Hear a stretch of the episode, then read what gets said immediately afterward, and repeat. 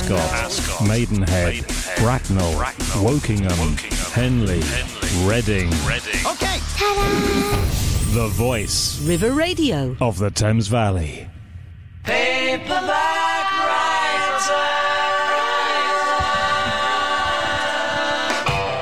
Hello, it's Turning Pages here on River Radio. You've got the latest news on books and authors, and we're chatting to the author Simon Durnford.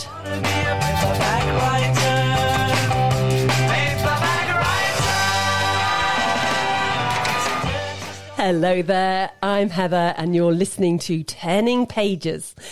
Good morning to you all, and I'm with Julian. So, good morning, Julian. How are you today? Well, I'm very well, thank you, Heather. Good morning to you on this crisp, crisp autumn day. Uh, absolutely, yes, it's fabulous, isn't it? Hmm. I've got to say, I'm really pleased autumn is in the air. Mm. Although saying that, I am going on holiday next week to the sunshine, so that's a bit mean, isn't it? It is rather. Saying that. so every week on Turning Pages, we aim to delight you with an eclectic mix of recommended books to enjoy, from the latest bestsellers to our favourite classics. Because, of course, great books aren't just on the bestseller list. So if you love reading or you just want to make sure you know what's happening in the world of books, this is your programme. And as usual, we have a bumper filled hour designed specially for you this week. We have a special edition for you, particularly because we have a guest in the studio with us today, the author Simon Durnford, who has written excellent new book, Men at Alms, Six Centuries of the Military Knights of Windsor. Simon will be with us all this morning. But to start the show, as is our custom, we have been scouring the newspapers to tease and winkle out those interesting bits of book news for you. Absolutely. So we're going to start with our quick roundup of the book stories that we've spotted that are interesting to hopefully to all of us. Now, my first thing is an Agatha Christie story. And historian Lucy Worsley is on the literary circuit at the moment. She reckons she has solved the biggest Agatha Christie mystery of all time, which is, of course, Christie herself vanishing in December 1926 mm. for 11 days at the height of her fame. The press, of course, had a field day with the real life mystery after her car was found abandoned on a Surrey hillside. Now, during the police search, it emerged that her husband had had a younger lover, and it became accepted that Christie had wanted to frame him. Especially as when she was found, she was using the name of her of the lover as um, she was found in a hotel in Harrogate, and Christie was using the name of her husband's lover um, to sign in as the Ah, guest. right, as the registered name. Yes. So Worsley has written a new biography of Christie, and she has identified that she was in fact suffering from a rare mental condition, where she actually took on a new identity to escape the mental trauma of her of her life. Now, existing in this sort of fugue state meant that when Archie, the husband, went to the ho- hotel, Christie is said not to have recognised him. Hmm. So poor Agatha Christie wasn't trying to frame her husband, but was coping with a serious mental condition. Good grief. Interesting. And of course, Lucy Worsley has written a book all about that. Yes, I do like Lucy Worsley. I think she's very nice. Yes. It's lovely. Now, I have one here, a handwritten letter um, by John Steinbeck, uh, written in reply to his 14 year old son, is being offered for sale at auction. Now, his son had written to his father explaining that he had fallen in love and that it was serious. His father's reply is now held up to be one of the greatest expositions of love, endlessly republished and read out at weddings. Now, the letter is full of crossings out as, as Steinbeck was working his way through the reply uh, to give the best response uh, because his son had told him that this was not puppy love, and Steinbeck had begun to write about puppy love and then started crossing it out. Um, he then goes on to say, First, if you are in love, that is a good thing. That's about the best thing that can happen to anyone. Oh, I can see that would be perfect at a wedding. Yes. Now, a Jane Austen first edition has just sold for a record three hundred and seventy-five thousand pounds. Gosh. Now it was actually an inscribed copy of Emma, which Austen sent to the governess of her brother's children, and the character of Anne Weston is partly based on her. Um, so Jane Austen had signed it, so that's quite exciting. It is. and particularly brilliantly, the uh, US buyer wanted it to stay in England. Oh, that's good. So that was really good. So US um, gentleman person bought the book, but donated it to Chawton House in Hampshire, which of course was once owned by uh, Austen's brother. So if you want to have a look at that inscribed edition, pop down to Chawton House. Mm, indeed. Well, of course, this is the season for uh, for prizes, and the Nobel Prize for Literature has been awarded to Annie Ernaux for the courage and clinical acuity with which she uncovers the roots, estrangements, and collective restraints of personal memory. Now, Ernaux, who writes novels about daily life in France and is one of her country's most acclaimed authors, had been among the favourites to win the prize. Now, the Nobel Prize for Literature is worth 10 million Swedish krona, which is roughly a very handsome 840,000 pounds. Oh, that's not bad. Not bad at all.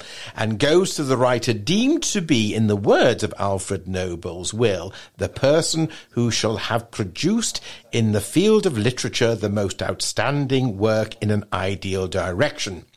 Now, Anders Olsson, who's the chairman of the Nobel Committee, said that in her work, uh, Ernaux consistently and from different angles examines a life marked by strong disparities regarding gender, language, and class.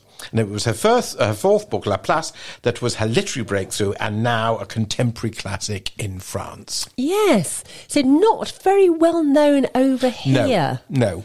Um, so her books are translated. So Le Place, of course, is a man's, place. A man's place, place, yes. Um, and um, is available, but um, probably bookshops would have to order it. Probably so, but I, I imagine what will happen now is that the the, the, the, the British pub, the UK publisher of of her Yes. will start uh, to um, reissue um, the books if they're if they're not um, readily Yes, available. yes, I'm which sure is a great so. thing as well for Yeah, authors winning these prizes. So well done. That's Yes, fantastic. indeed. Now, a Charles Dickens story has hit the headlines, and it's about Queen's guitarist Brian May.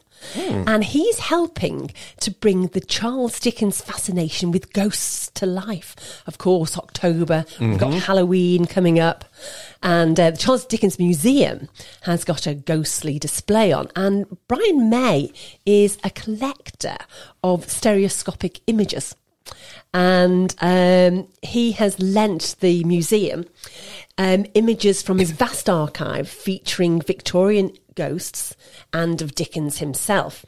Now, the exhibition is, to, is called To Be Read at Dusk Dickens, Ghosts and the Supernatural.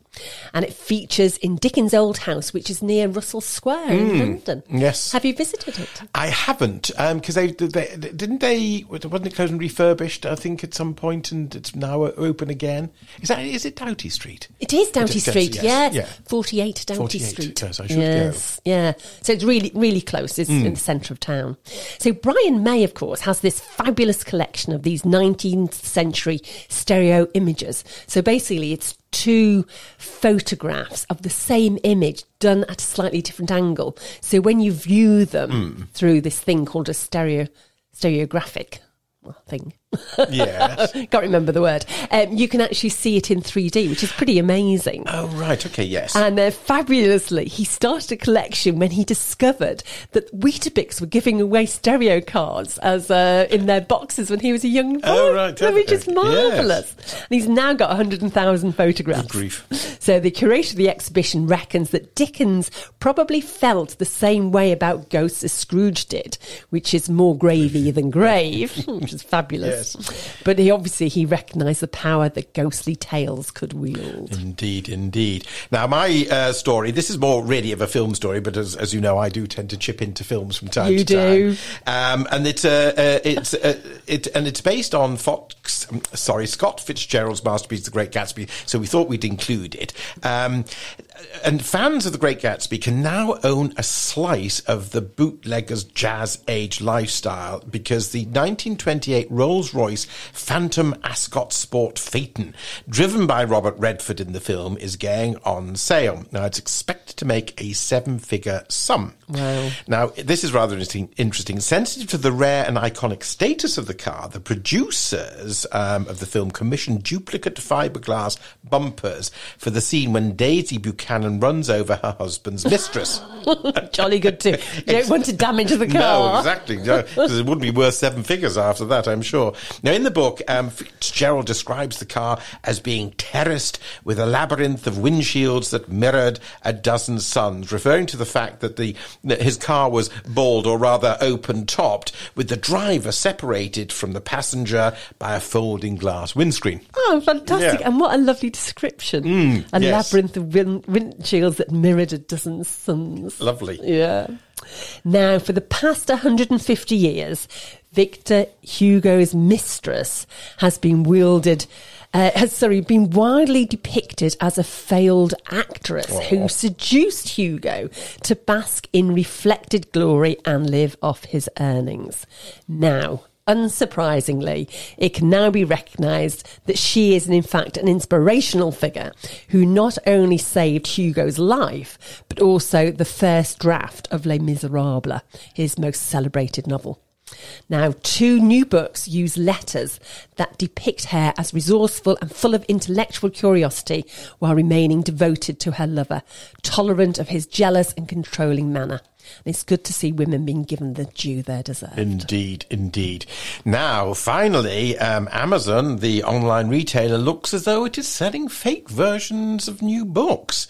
Uh, these books are summaries or previews of titles that actually only offer a few hundred words of poorly written copy. Uh, for example, recently a newspaper serialized a new book by Valentine Low called Courtiers, and the, the hidden power behind the crown. And before publication date, an alternative book was available and marketed as Meghan Markle, Harry, and the Palace Insider, Insiders. Valentine Low's gripping new revelation on the inner workings of royal life, and it was offered for sale at a mere £5.52 pence and just 1,500 words long, based on the serialization. The fact that this rose to number seven in the bestseller charts seems to show that more than 100 copies a day had been sold. Now, luckily, Amazon does allow uh, for full refunds of books that customers aren't happy with. Yes, is that a good idea or not? I'm Well. not sure.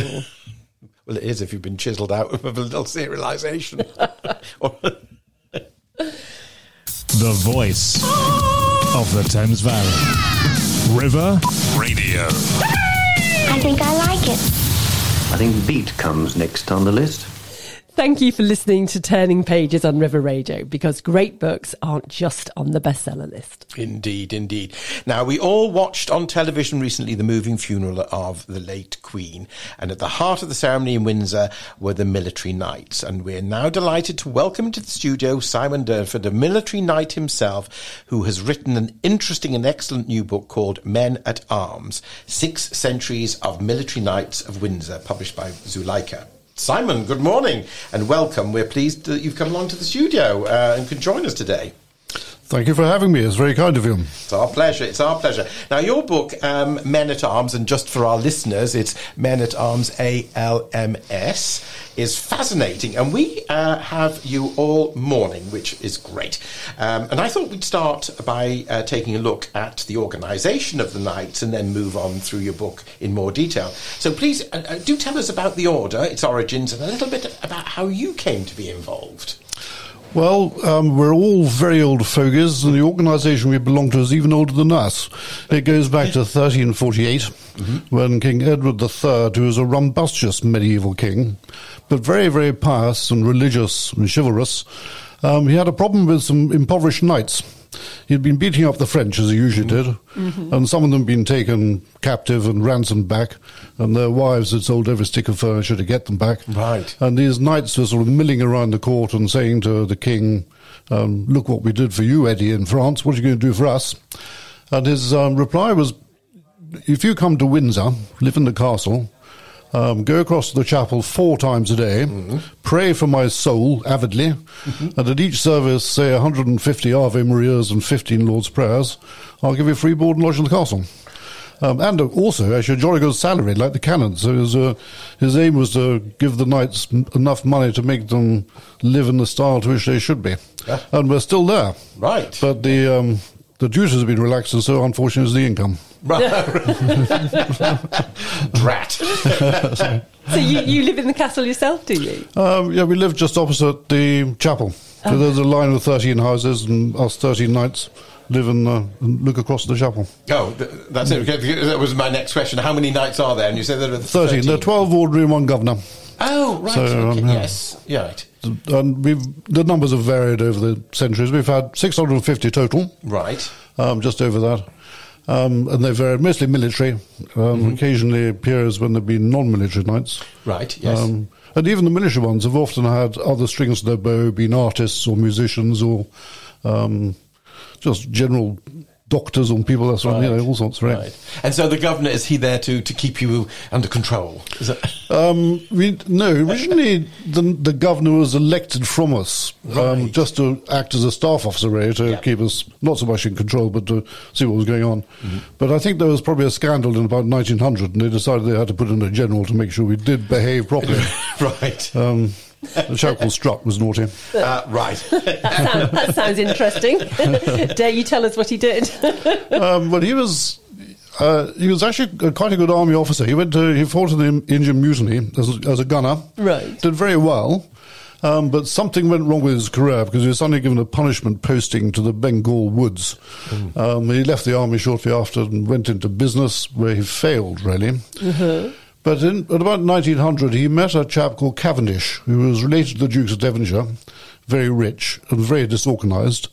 Um, Cavendish had been had left Eton at the age of 16 and been sent by his family to go and explore Patagonia because he was obviously a problem child. right. Um, Cavendish inherited lots of money. Strutt said, I'll look after the money for you. And he did look after the money for him. And he got his wife, Strutt's wife, went into seances and um, got Cavendish to sit in on seances. She put him in touch with his dead mother, his dead mother, and the Archangel Gabriel and various other people said, Look, give all your money to the Strutts. Oh, goodness. Um, So he basically He was gave a his con money to. man. Yeah, he was a con man. But he, he then fell madly in love with an opera uh, uh, soprano for the D'Oyly Carte, and they eventually got their money back through the courts. Ah, um, but because it was a civil case, they couldn't fast strut. Anyway. So was he then banned? Can you be sacked from being a military knight? Well, he couldn't because the, the statutes by which we live are the same statutes as Knights of the Garter. And in those days, you could only be sacked if you did something criminal or treasonable. Ah. And this is a civil case, so Strutt wasn't sacked. But since then, they put in a governor who's a general, Yes. and they said you serve at His Majesty's pleasure, Her Majesty's pleasure, whatever. yes. Right. Keep you in control. Yeah, yes, exactly. And what um, so, and what are the responsibilities um, as a military knight? And, and, and do you have day to day duties? or- Well, we're all retired, so the, Right. the duties are fairly light. We the main duty is, as is, as the forward written by Her Majesty says, Yes. Is to pray for the soul of the sovereign and the Knights of the Garter, and we do that on Sundays uh, during term time. But we also attend other services. There are four obits every year when we give thanks to the benefactors of the chapel, um, and they're quite amusing because. Uh, the dean reads out the names of some of the benefactors. There are obviously hundreds of 1000s And after about the 78th name, he, uh, literally, I think it's the 78th name, he says, and now we come to more modern times, Henry VIII. and then he, then he goes on. Uh, then, um, and just, uh, we do other sort of things. So last Sunday, we had a laying up of a banner ceremony. Lord Sainsbury of Preston Candover had died. He was a Knight of the Garter. And when a Knight of the Garter dies, they block off his stall with a wreath. Um, and then, at a time convenient to the family, they have an even song. And the, we, the military knights, parade the banner of the dead knight up to the dean, who lays it on the, the altar. Um, and then it's eventually given back to the family. It's, it's a very moving ceremony, actually. It sounds it. Yes. Sounds it. And, w- and when you're um, performing these duties, are you required? I mean, do you ha- do you have your uniforms as knights that you have to wear? Yes, we've um, William the Fourth was the last person to actually change our uniform So in what- 1833. so we were 1833, okay. we were 1833 pattern officers on the unattached list uniform. Right. Uh, so we have typically army. We have very hot red scarlet coat in summer, and in winter we have a much lighter, cooler Right. blue, blue coat. yes, so it's almost that British thing is is in reverse. Yeah. Mm-hmm. So, how were you involved in uh, in the late Queen's funeral then? So, presumably you're based in, in Windsor Chapel. So, that whole Um, second part of the, the more intimate ceremony was Yes, we well we did what we would normally do. We, we paraded into the chapel as part of the service, um, and then we sat in the nave, and, and it was actually very poignant because, of course, we some of our number. I mean, I'm, a, I'm a relatively recent appointee. One of our chaps um, rode beside the Queen. Um, at her coronation in the coach, which went, so so he had been involved with the, the Queen all all through his minister career and life. Yes. So it was very moving for him to see her coffin brought Oh, in it and, must have been. and up to the choir. yes. Um, but yes, we, we just simply paraded in as we normally do. Because Yes. every matins, when we, when we start the matins, we just parade in and we shamble in. We're meant to march, but we shamble and take our seats. Right. Don't believe that in No, this I'm sure, life. I'm sure it's very smart. Yes, very smart. Now, you've chosen a couple of pieces of music um, for the programme today. And we're about to hear, I think it's quite a rousing Hmm. military march. It's, it's marvellous, it's really lovely. Uh, and it's by a military knight uh, himself, Lieutenant Colonel Stuart Watts. Correct. So uh, tell me more about that piece of music. Why have you chosen it? Um, well, partly because it was written by Stuart, who was a very, very accomplished musician, uh, who used to be director of army music. Um, he was with the Grenadier Guards. I don't think he was with them when Captain Robert Nairac was killed, but Nairac was, um, abs- he was kidnapped by the IRA from a pub in 1977. He was working undercover in Ireland. Um, They took him to a field and basically tortured him a bit and killed him. And Stuart Watts um, wrote this music for the Grenadier Guards to play because he was a Grenadier Guard, and um, Stuart was with the Grenadiers at the time. Uh, Nairac got given a George Cross for what he did, Yes. so um, I thought it was useful to. Yeah, play- play no, absolutely, no, and it's lovely. great to hear that that story. Um, I mean, obviously, it's, a, it's an awful story, but it's it's nice to remember the sacrifices. Yes. um, that people have gone through and, and appreciate that, isn't it? Um, yeah, so that's great. So well, let's play this music.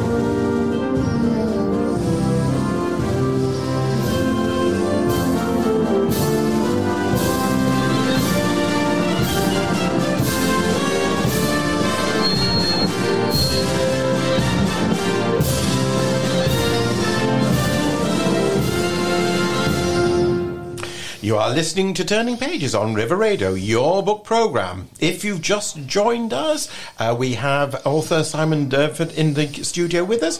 And if you want to catch up at the beginning of this, you can listen again to our podcast, which from whichever service you use. And simply all you've got to do is search for Turning Pages on River Radio Podcast and listen whenever and wherever you are.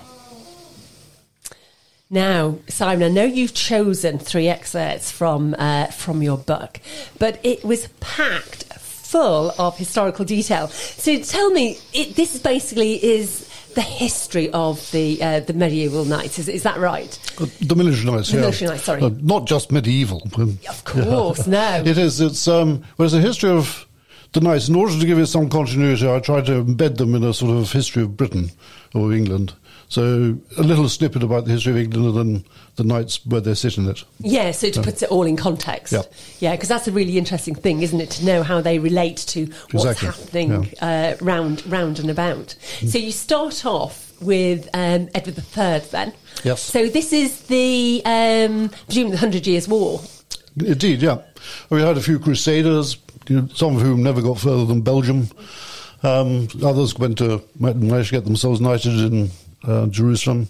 But we've had all sorts, so you know, mostly military, as I say. Yeah. So what, uh, what's your favourite um, period when you were doing your research? Um, I like all of it.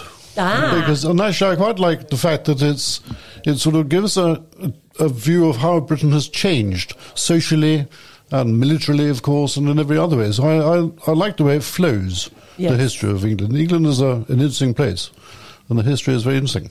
Yeah, uh, well, absolutely, absolutely. I couldn't agree with you more. And uh, I know one of the stories that I particularly liked um, was the story about um, Prince Hal. So Henry Henry V, as as he ended up as, um, because I like my Shakespeare, and uh, and we know that Shakespeare talks about a little scratch. I think um, in terms of Prin- that Prince Hal had. He doesn't go into great details, but I know he was very famous for having an arrow in his eye and into his nose, wasn't it? At the Um, back cheek, of Shrewsbury, yeah. into his cheek, yeah. Yes. And you recount a story, so please tell me, tell, tell Well, everybody we, about this. I put that in because um, we've had quite a number of medical knights. Uh, warrior kings got injured, like Prince Hal did. Yeah. Um, and so they became quite keen on having good doctors around. And what happened with Prince Hal was he was facing Harry Hotspur and his lot. He got an arrow through his cheek that went all the way through, and the head of the arrow sort of based itself at the base of Hal's spine.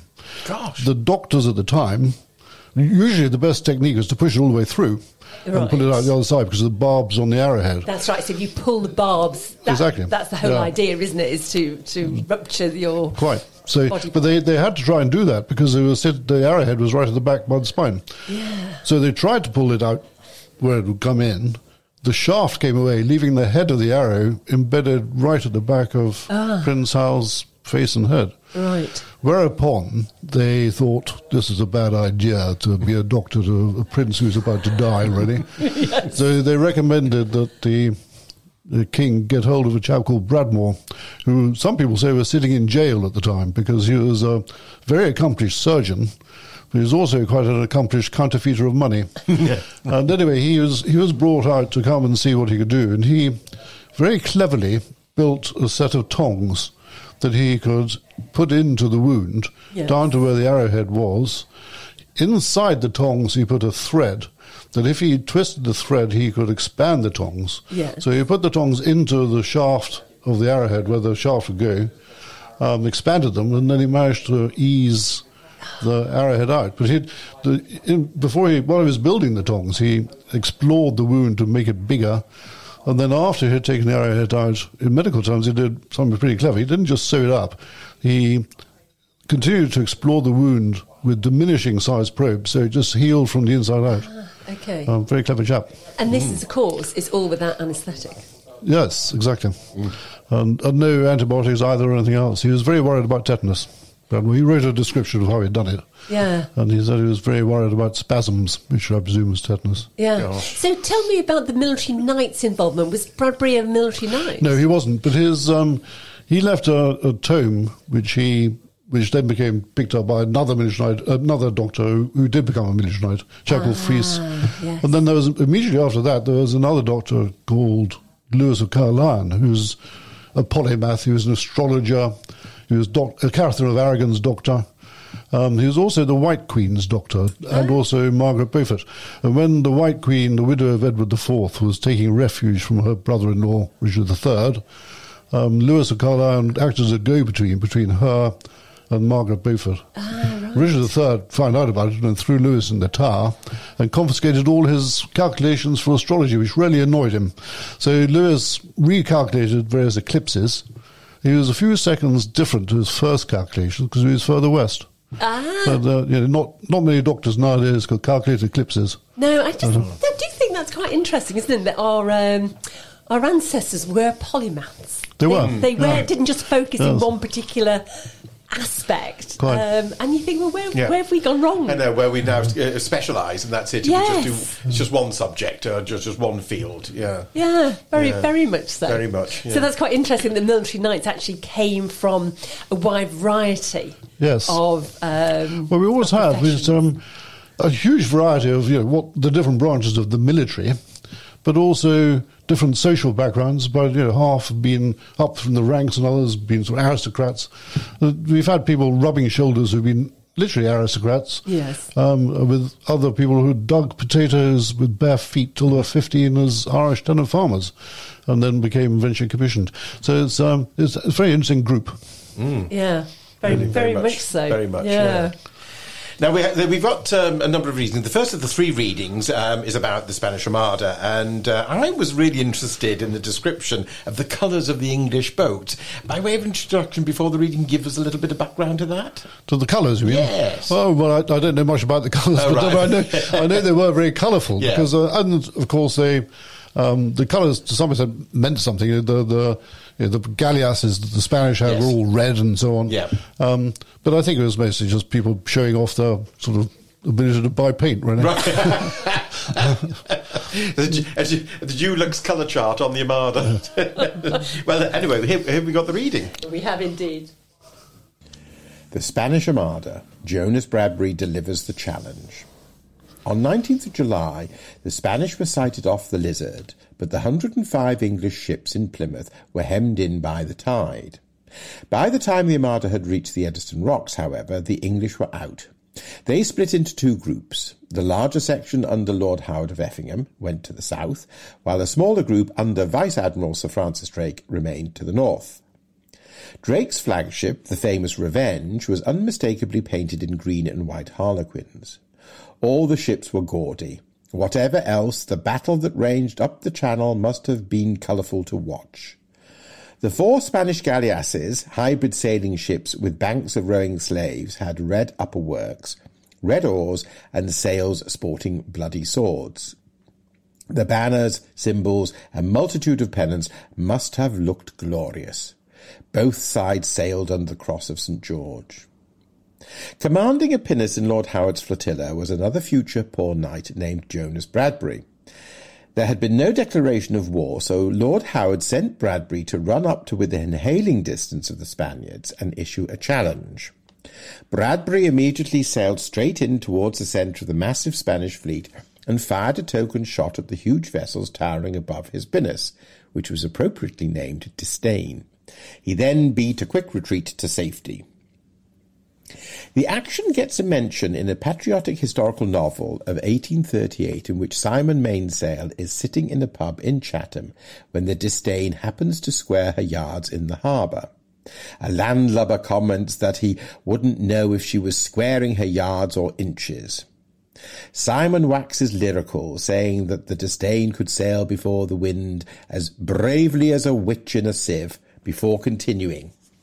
I was in her off the Lizard when we first had sight of the Spanish Armada, and Captain Jonas Bradbury was her captain, a right gallant gentleman and a skilful. Well, when my Lord Admiral had allowed the villain Spaniards, with all their host of big ships, amounting to a hundred and sixty sail, to pass him by as they did, swaggering it along like very bullies as they were, We in the disdain were sent to challenge them to the fight, at which we lost no time, for we straight bore down upon the nearest and discharged our ordnance at her. Then up came my Lord Admiral in the Ark Royal, giving to the first galleon of the enemy such a broadside as made her shiver in all her timbers. Close at his stern came Drake in the Revenge, Sir John Hawkins in the Victory, and Sir Martin Frobisher in the Triumph, which was the biggest of all our ships, and they soon began to fire away like mad. Other of our craft followed, and they of the Armada after a while liked not our salutations, I assure you, for they that were nighest to us bore away as if old Clootie was at their heels. But not before we had done them great damagement burnt one of their larger ships and took another, in which we found fifty-five thousand ducats, whereof I spent my share, for it was all divided amongst the sailors, in drinking confusion to all villain Spaniards. Oh, good to see they made their money out They of that. They did, they did, yes. Cashed in. Absolutely. So, Simon, very quickly, tell us position the Spanish Armada in our history, just in case people are not aware. Spanish Armada came about because um, Philip of Spain was married to Mary Tudor. Um, but when Mary Tudor died, the throne went to Elizabeth. Um, very Protestant. Philip of Spain was very Catholic. He wanted to get back into Low Countries of Holland and also Britain. And eventually, after lots of failed negotiations on all sides and saber rattling, he sent an armada, lots of a big fleet to go and um, invade Britain. Yes. Um, and that's how it came about. We had we had another poor Knighter there as well, a chap called Boddenham, who was Drake's um, right hand man. Oh, yes. And although um, Drake gets a good write up in that ex- extract, in fact, he was a pretty naughty man. He he was told by um, Howard to light a lantern and lead the British fleet behind the Spanish Armada up the channel. Right. But Drake turned his lantern off, turned round and went back to get a ship full of treasure, the Spanish treasure galleon. and the British fleet were completely scattered across the, the channel because they had no Drake to follow. and Drake made himself a fortune and Frobisher got very angry. Well, I've got to say, I always think when I look at the Spanish Armada, I always think that um, it. Uh, we were lucky with the weather. Yeah, very lucky with the weather. Very, very lucky with the Protestant win one. Yeah, Right. absolutely. And the was Spanish didn't, um, so we didn't really beat them. We were just sort of. Yes, that, that, we were very lucky. I think um, had it would have been very difficult for the Spanish to actually arrange for the invasion force to come across, Yes. even if we hadn't beaten them like we did. But in, in you're absolutely right. The Spanish were um, scattered by the winds. They were um, firing into the wind a lot of the time. So we, we were we were very lucky. Yeah, Mm. that's right. But uh, that's a story about Drake rushing off for the treasure instead of um, Yes. instead of doing his job. That's outrageous. So what I loved about the book was it's that sort of combination of history, which I absolutely adore, and the nice thing about history is it's just made up of stories. So you've got really interesting facts about things like battles, and then you've got that lovely sort of humorous side of m- nature, um, where you've got the story of Drake rushing off and nicking nicking, nicking the silver, or rather the, gold. silver. yes. so you've got these sort of light-hearted interludes, haven't you? Sort of woven in. Well, uh, in that's human between. real life Mm, yes, yes. Absolutely. It's a, which is shocking, isn't it? Um, and fun. And and fun. total fun, yeah. So we're now going to um, talk about um, a parrot. Yes, And this was a lovely Which funny I, I think this is. where- I love this story about uh, about Casanova and the parrot and, and, the, and the deaf magistrate, Blind magistrate. blind magistrate. Sorry, I beg your pardon. Yeah, blind magistrate. I beg your pardon. Yes, yes. So do you want to um, Yeah, set, sure. set? Well, we, we, amongst our non-military poor knights, military knights, we had Sir John Fielding, who was actually the novelist Henry Fielding's brother. Oh, okay. right. And uh, Fielding wanted to join the navy, but he was blinded by the age of seventeen. Oh. So he went and went into the law, followed his brother because his brother was chief magistrate at Bow, Bow Street. Um, when his brother died, John Fielding took over. He was um, t- he was said to be able to recognise three thousand criminals by their voice alone, Wow. being blind. He was a very uh, good man. He was very charitable. He sat on various foundations for fallen women and foundlings and destitute people. He was Yeah. enlightened. He didn't like imprisoning people. He preferred to educate them back into society. So he was, he was an enlightened chap. Um, but he also had a run in with Casanova. Yes. Right. And, and here we have the uh, the encounter. we do indeed.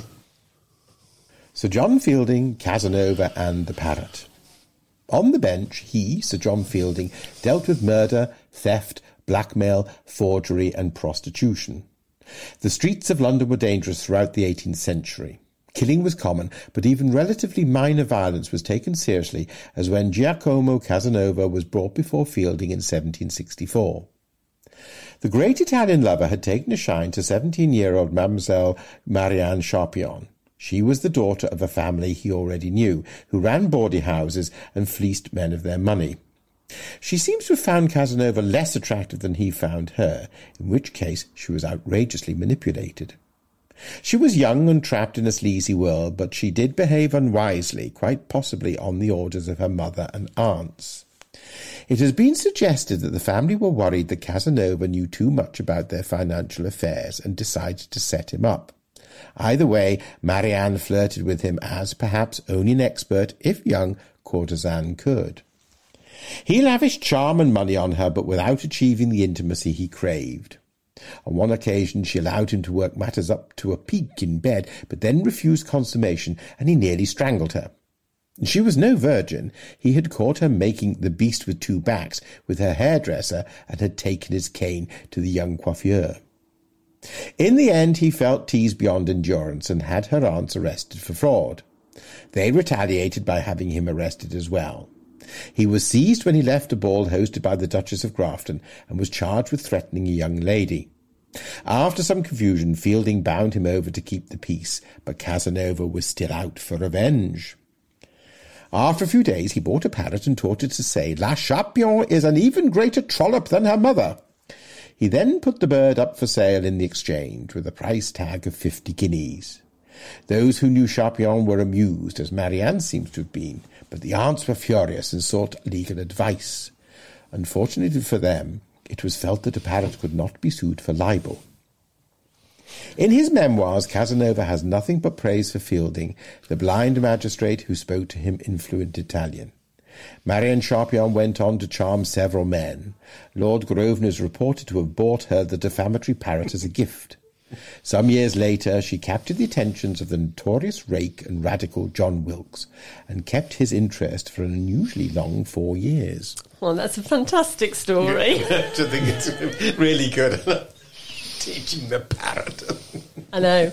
And of course, sort of mistresses and prostitution was really common in. It Um, was, yes. In the 18th louche days. they were indeed, weren't they? Yes, absolutely. Gosh, yes. Now, our third piece takes us into the heart of the First World War and introduces us to um, quite a remarkable uh, man, the regimental Sergeant Major Plunkett. Um, and, and the piece that we've got um, does g- give an idea of how remarkable he was. But have you got a little bit more background? Was it was he from an Irish family with the name of Plunkett? He was one of our many Irishmen. Um, I was amazed looking at the research for this how many of our knights had come from Ireland. But of course, there were it was or is a, a, effectively an organisation for people who are, are down on their luck and not Yes. very well off. So a number of the Irish in the army were not very well off, so they ended up in Windsor.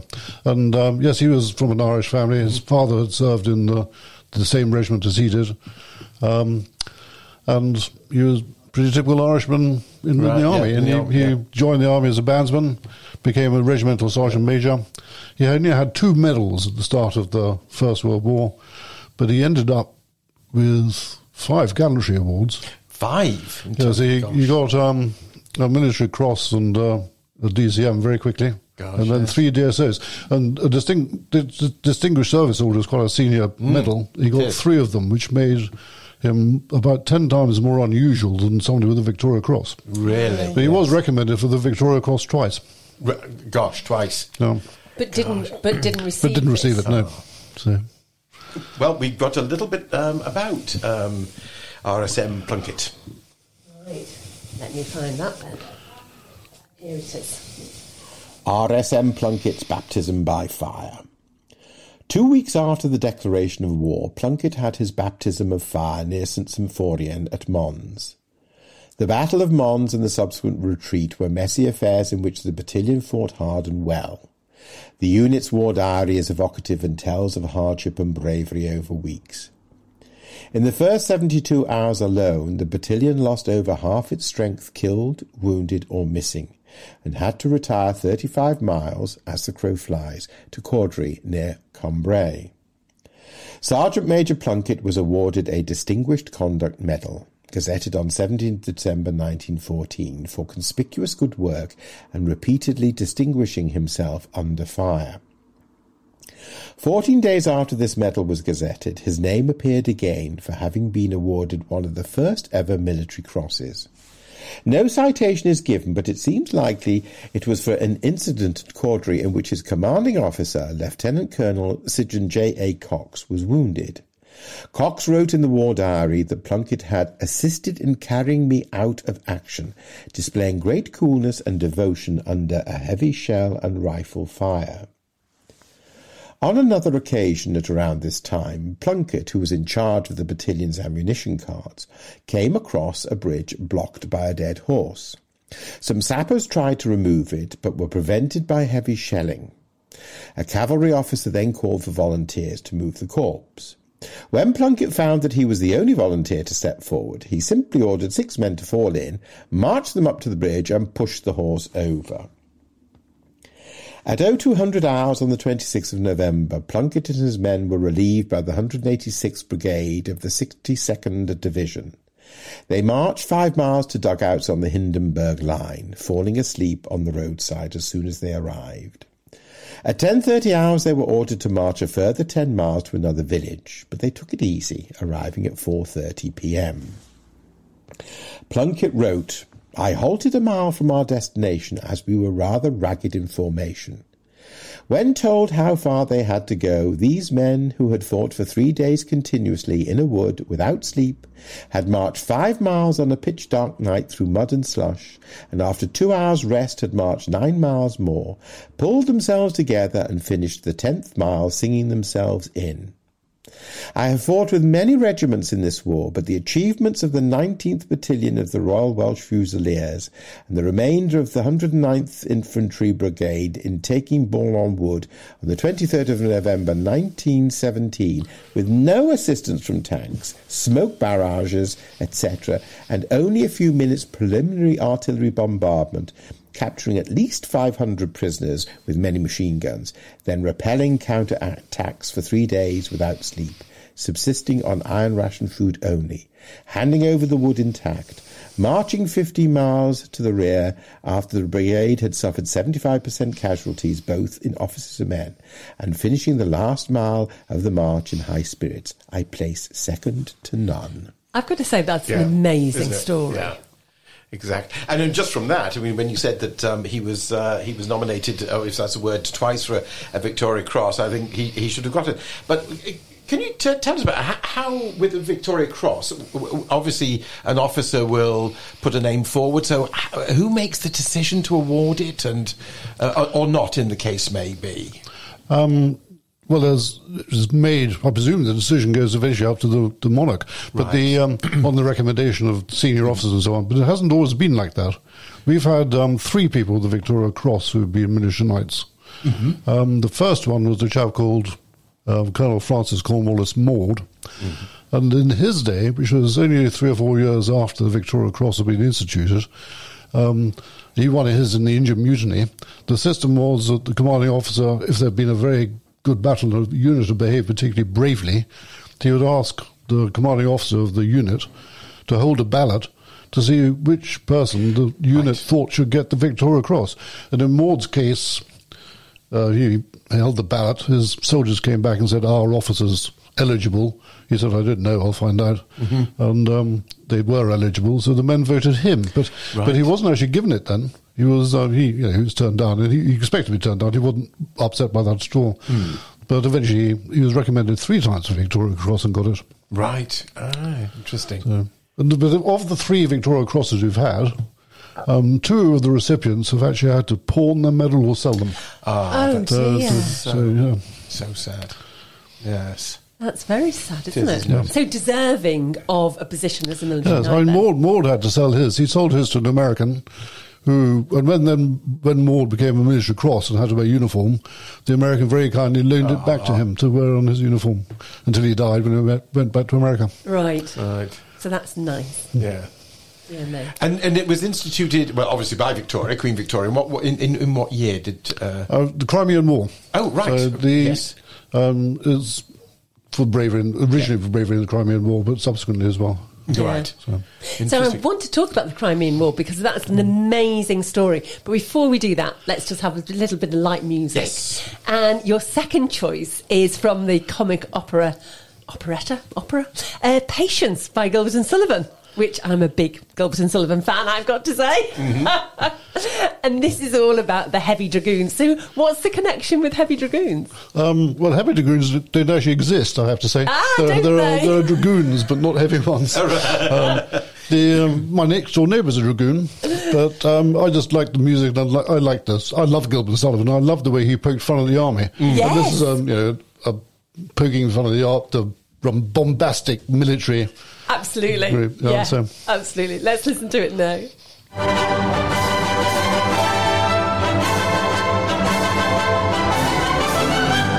If you want a receipt for that popular mystery known to the world as a Heaven to go. take all the remarkable people in history, rattle them all to a popular tune.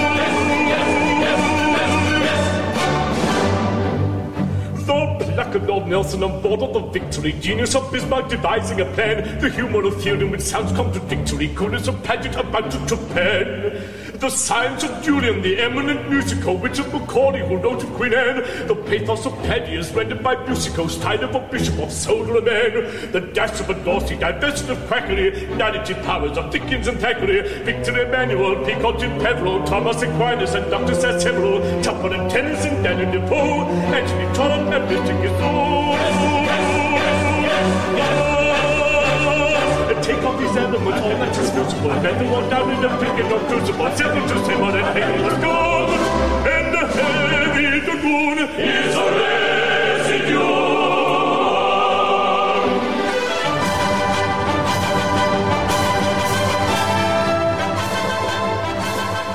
So that is the song from Act One of Patience by the fabulously successful Victorian uh, duo Gilbert and Sullivan. And I just think how they get all those words I know. Yeah, yeah. and remember them is is just amazing. But yes, so I wanted to just very quickly go to. Um, talk about when you talk about dragoons and uh, and the charge of the light brigade actually because that is an amazing story about i mean obviously it was one of the most horrendous charges i would imagine that's that's ever happened a whole series of miscommunication but the bravery of the uh, the gentlemen the, the men that charged is phenomenal isn't it They did their job. They, uh, you, you're right. It was um, a mistaken order. That's happened a number of times in British history. Yes. Uh, Minden as well, as well. But anyway, the uh, Raglan sent this order to charge a set of guns. The order came through, but they didn't know which guns they were meant to be charging. Couldn't see the guns they were meant to be charging, so they started charging different guns, um, and they had to ride a, over a mile into Yes. into thick fire from the guns themselves and from the flanks. yes Um, they charged, they got there, they turned around and came back. And with them went a dog, actually. But um, and how, how many survived about 50% survived unwounded. wow Um, So that's probably- actually phenomenal. Yeah, exactly. And uh, but 50% of the horses were killed too. And, and um, so a lot, a lot of bravery there. We had one poor knight, or military knight, who, who rode in the charge, a chap called Pickworth. He was recommended to the VC too, but didn't get it. Right. And his horses killed under him, and he escaped by holding onto the stirrups of other people. Wow. Gosh. Um, but he went through the end and came back, and it was his regiment that had the dog. Oh, right. my And did the dog survive? The dog did survive, he was wounded, but went, mm. went back to England. Ross Rough haired terrier called Jeremy. Excellent. Well done. Well done, Jeremy. so, obviously, as you've been doing all this research and you've come across these phenomenal stories, What's your favourite? Oh gosh. I'm putting you. I'm putting you on, On the, the spot um, now. Well, I go with you. I think the medical one. I, uh, the chap Prince Howland has. Oh, do you? Yes, because well, I have a sort of medical background myself, and I think it's very, very clever.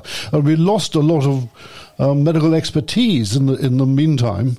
Um, I don't. There was a period for several centuries where people wouldn't have done that. They would have immediately sewn up the wound and that sort of stuff. Yes. Um, but those guys back in medieval days were much cleverer than people give them credit for, and we lost a bit in between in between time. And it wasn't until the First World War that surgeons suddenly realised they shouldn't sew up wounds immediately, and so they regain the knowledge. That's an incredible distance, isn't it, Yes. between the 1100s, well, to the 1900s? Yes. Uh, so, what happened? Where did our medical knowledge go? Because presumably the book still survived. Um, they they did, but medical people are as arrogant as anybody else, and they tend to think they know better and can improve things and make things worse while they do so. And, um, Yes. Yeah, that is true. Yeah. Uh, Simon, it's been a real delight chatting to you uh, about the book, and we would like to recommend We certainly would. Men yes. at Alms Six Centuries of the Military Knights of Windsor by Simon Durnford. yes, indeed. No, So, thank you. Indeed, we do. Yes, thank you, Sam. It was great. Yeah. So, um, were you a big reader of military knight books? I mean, were you? Uh, Well, I was um, I loved Hornblower as a child. oh, I loved Hornblower. yes. And um, I used to read very avidly until I got a job and couldn't do it anymore. Really. So, Job shouldn't stop you. So you know Bernard Cornwell, who writes the Sharpe Yes. novels. Yeah, indeed. so his uh, my favourite story about Bernard Cornwell is that he read all the Hornblower books, totally fixated by them, and decided that Hornblower Sharpe basically is Hornblower on land. Yes. And he analysed the books to work out um, when does he sort of have an adventure and when does he fall in love and things, and then basically just transposed that into Sharpes. And I love my Sharpe as well. Yes. So, books we've been recommending today are Lucy Worsley, Agatha Christie, A Very Elusive Woman, published by Hodder and Stoughton, Um, Annie Ernaux's A Man's Place, published by uh, Seven Stories Press. and F. Scott Fitzgerald's The Great Gatsby, published by Penguin Books. And, of course, Simon Durnford's Men at Alms, Six Centuries of Military Knights of Windsor, published by Zuleika. Yes, absolutely. So many thanks indeed for listening to Turning Pages today. I hope you've enjoyed it. Uh, you can catch our programme between 11 and 12 um, every Wednesday. And if you want to catch up on any past programmes that you might have missed, then Turning Pages is also available as a podcast. You just search for Turning Pages on River Radio Podcast and you'll find it. So thank you for joining us, and um, thank you also to Simon for a really entertaining program today. I've thoroughly thoroughly enjoyed Yes. it, and Uh, I've got to say the book's marvellous. It is indeed, it is indeed. yeah, and we look forward to you joining us next week. So from Julian and myself, bye bye. Goodbye. Bye. In a world where radio stations are ten a penny, Can I have ten radio stations, please? That'll be a penny, lad. Thank you. there is one radio station The only one. There can be only one. There can be only one. that stands out from the crowd. I want that one. All right. What is this thing? It's River Radio. The only one. One that's made entirely out of syrup. Precipitation for precipitation, stack chips with a rainy day. Jay, Rain Man is back with Little Miss Sunshine. Rihanna, where you at? You have my heart, and we'll never be worlds apart. Maybe in magazines, but you still be my star. Baby, cause in the dark, you can't see shiny cars.